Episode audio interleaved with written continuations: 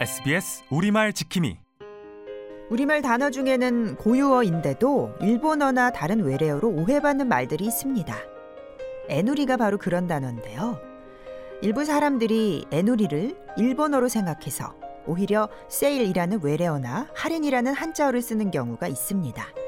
하지만 애누리야말로 순 우리말이며 널리 쓰기를 권할 만한 말입니다. 또 우수리도 그런 말 중에 하나인데요.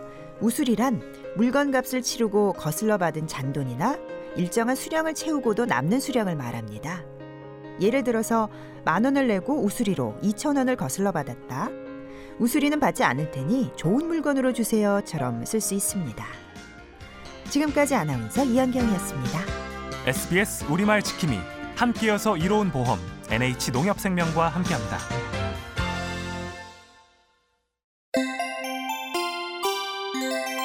SBS 우리말 지킴이 우리말에는 발음과 뜻이 비슷해서 헷갈리는 단어들이 몇 개 있습니다.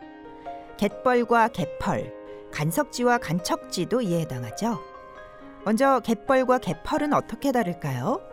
갯벌은 바닷물이 드나드는 모래 벌판을 뜻하고 개펄은 갯가에 개흙이 깔긴 벌판을 말합니다. 즉 그 땅이 모래냐 아니면 개흙이냐에 따라서 구별해서 써야 되는 말이죠. 그리고 바닷가에 땅을 두고 말할 때 자주 듣는 표현으로 간석지와 간척지가 있는데요. 간석지는 밀물과 썰물이 드나드는 개펄을 말하고 간척지는 농경지 등으로 이용하기 위해서 호수나 바닷가를 둘러막고 물을 빼내서 만든 땅을 말합니다. SBS 우리말 지킴이 함께여서 이로운 보험 NH 농협생명과 함께합니다.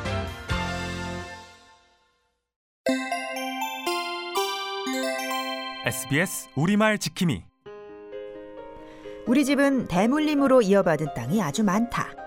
이 백자는 우리 집안의 대물림이다. 이처럼 사물이나 가업 따위를 후대 자손에게 남겨주어 이어나감 혹은 그런 물건을 나타내는 말로 대물림이라는 표현을 씁니다. 그러나 이 대물림을 간혹 되물림으로 잘못 말하는 분들이 있습니다. 가난의 되물림, 부의 되물림, 직업의 되물림처럼 말이죠. 하지만 되물림에서 되는 되돌아가다처럼 오던 방향으로 다시라는 뜻입니다. 반면에 대물림은 대를 이어 물려지다라는 뜻을 갖고 있죠. 그러니 앞으로는 되물림이 아닌 대물림이라고 정확히 표현하시는 게 좋겠습니다.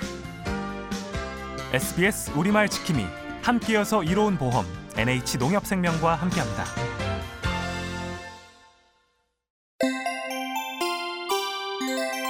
SBS 우리말 지킴이 어려움 속에서 다시 의욕이나 자신감을 채웠다라는 뜻으로 사기 충전이라는 말을 쓰는 분들이 많습니다.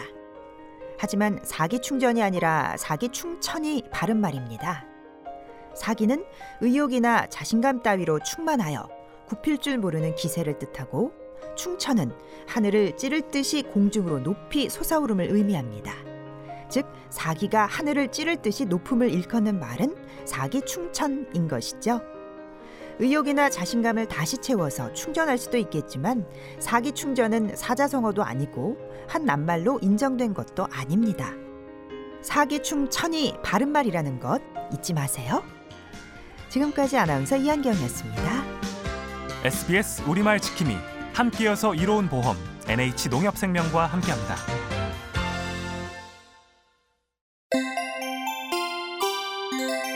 SBS 우리말 지킴이 우리말에는 발음과 의미가 비슷해서 헷갈리기 쉬운 낱말들이 있는데요. 그 중에 하나가 바로 상영과 상연입니다. 둘은 어떤 차이가 있을까요?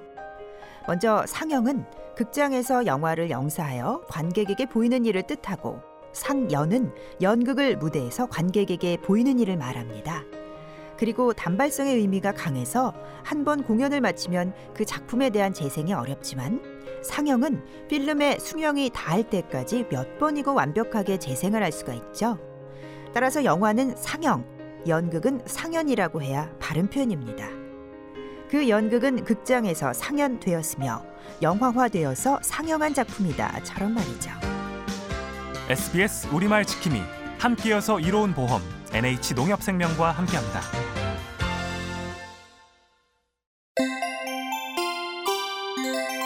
SBS 우리말 지킴이 그 일이 꼭 이루어지길 바래요?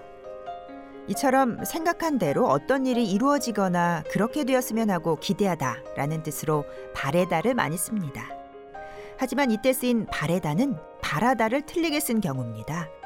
명사형도 바램이 아니라 바람이 맞는 말이죠. 바라다와 바래다는 둘 다 표준어지만 의미가 서로 다릅니다.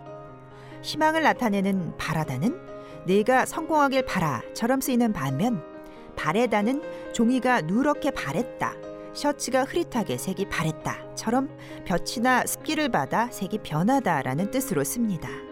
따라서 그 일이 꼭 이뤄지길 바라요처럼 써야 올바른 표현이 됩니다. SBS 우리말 지킴이 함께여서 이로운 보험 NH 농협생명과 함께합니다.